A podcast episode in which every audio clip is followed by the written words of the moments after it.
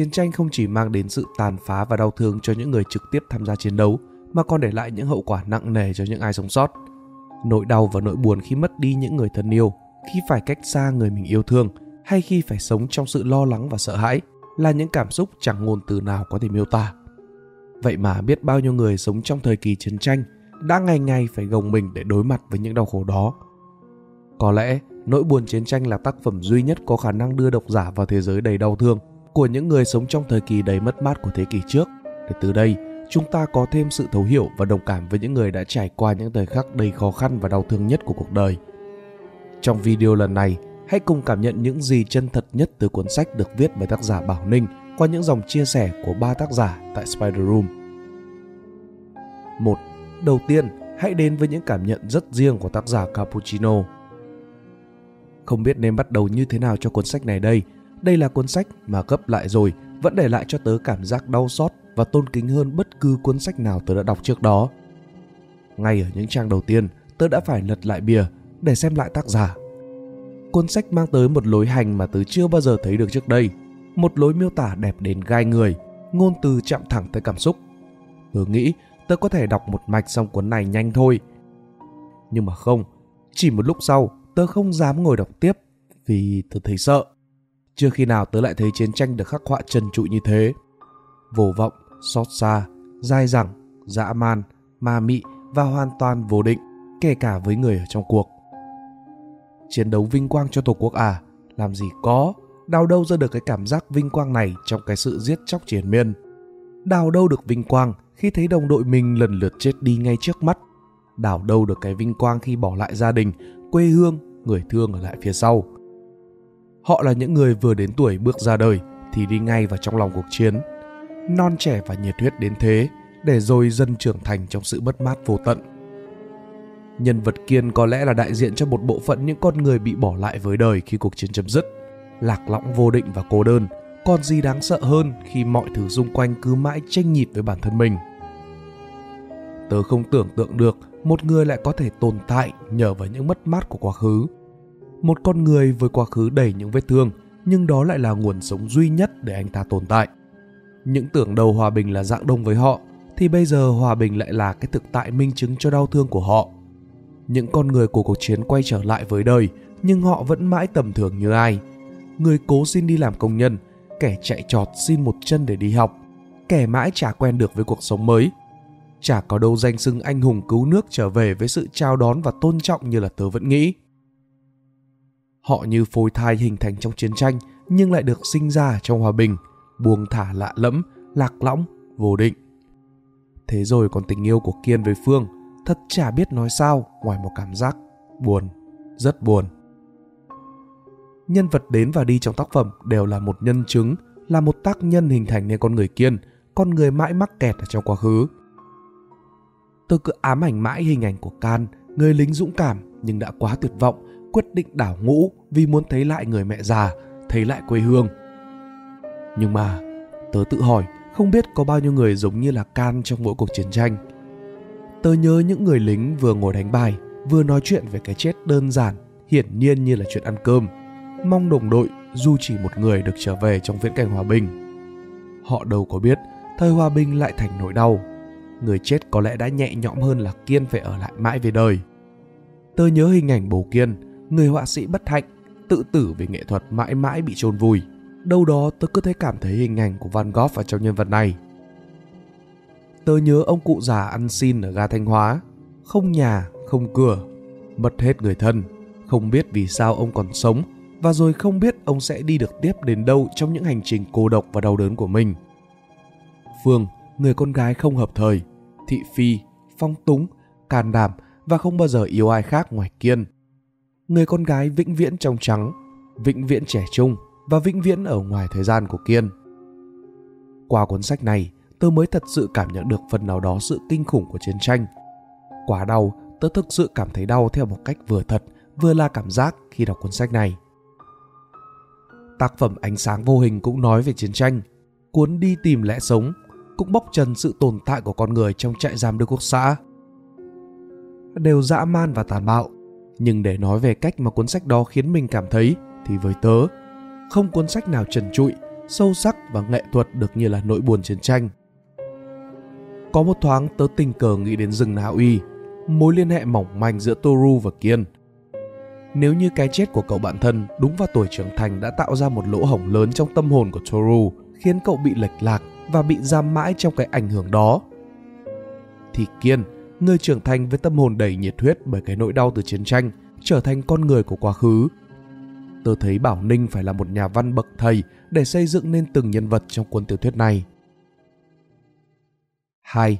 Với tác giả Người yêu nước tại Spider Room, Nỗi buồn chiến tranh là một câu chuyện về tình yêu. Nỗi buồn chiến tranh là một cuốn tiểu thuyết về chiến tranh Mỹ rất nổi tiếng của nhà văn Bảo Ninh đã được dịch ra rất nhiều thứ tiếng khác nhau.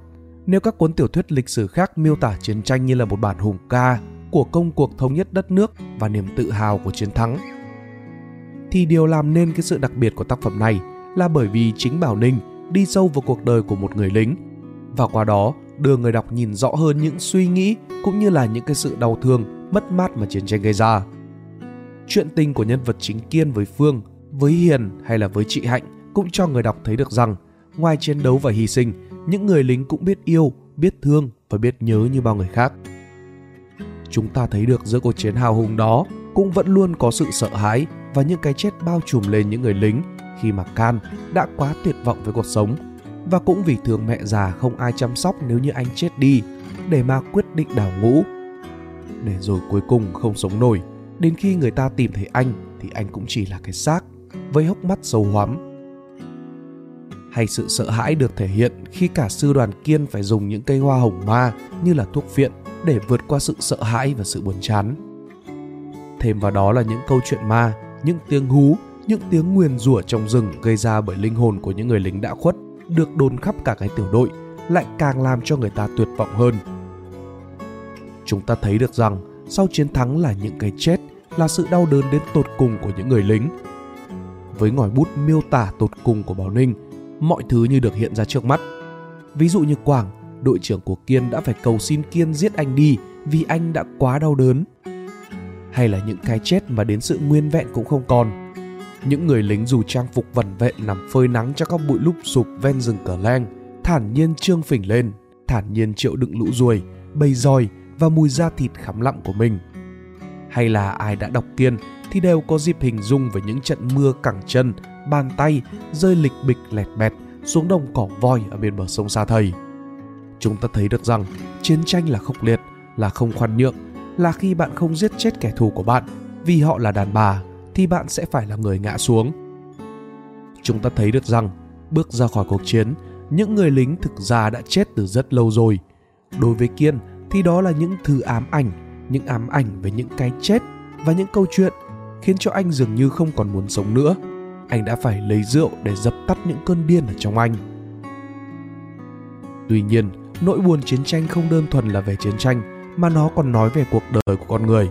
Mình thích nhìn nhận cuốn tiểu thuyết là tiểu thuyết tình yêu hơn là một cuốn tiểu thuyết về chiến tranh. Bởi lẽ xuyên suốt cuốn sách, mọi thứ mà Kiên làm, Kiên nghĩ đều liên quan đến Phương. Những hồi tưởng hay là suy nghĩ của anh cũng thường là về Phương. Những người bạn mà anh bất giác nhớ đến như là Toàn, bạn thuở nhỏ của cả hai cũng là do Phương. Hình ảnh của Phương và tình yêu mà Kiên dành cho cô xuyên suốt trong toàn bộ tác phẩm dần trở nên rõ ràng hơn khi trở về cuối. Tình yêu này đau đớn và dai dẳng, nó hành hạ Kiên suốt hàng chục năm trời, nhưng mà sâu đậm và đáng ngưỡng mộ. Cái kết của cuốn tiểu thuyết là những hồi tưởng của Kiên, những hồi tưởng ấy thường xuyên bị đứt đoạn. Hết nhảy đến câu chuyện này, nhân vật này lại đến những câu chuyện khác và nhân vật khác Điều này đã chính xác lột tả được trạng thái tâm lý của Kiên, một người với những hồi tưởng, những suy nghĩ rối loạn, điên khùng và nhảy múa như là những đoạn văn vậy. Mặc dù rối loạn là thế, nhưng mà cuốn tiểu thuyết lại có một mạch truyện hợp lý đến bất ngờ. Ở những chương đầu tiên, chuyện tình của Kiên và Phương chỉ được nhắc đến qua loa và đại khái, dường như là tạo nên một khoảng không gian mở ở trong suy nghĩ của nhiều người đọc rằng có lẽ hai người sẽ đến được với nhau. Tuy nhiên, khi câu chuyện dần được phát triển, cuộc tình ấy dường như là trở nên ngày càng bế tắc hơn.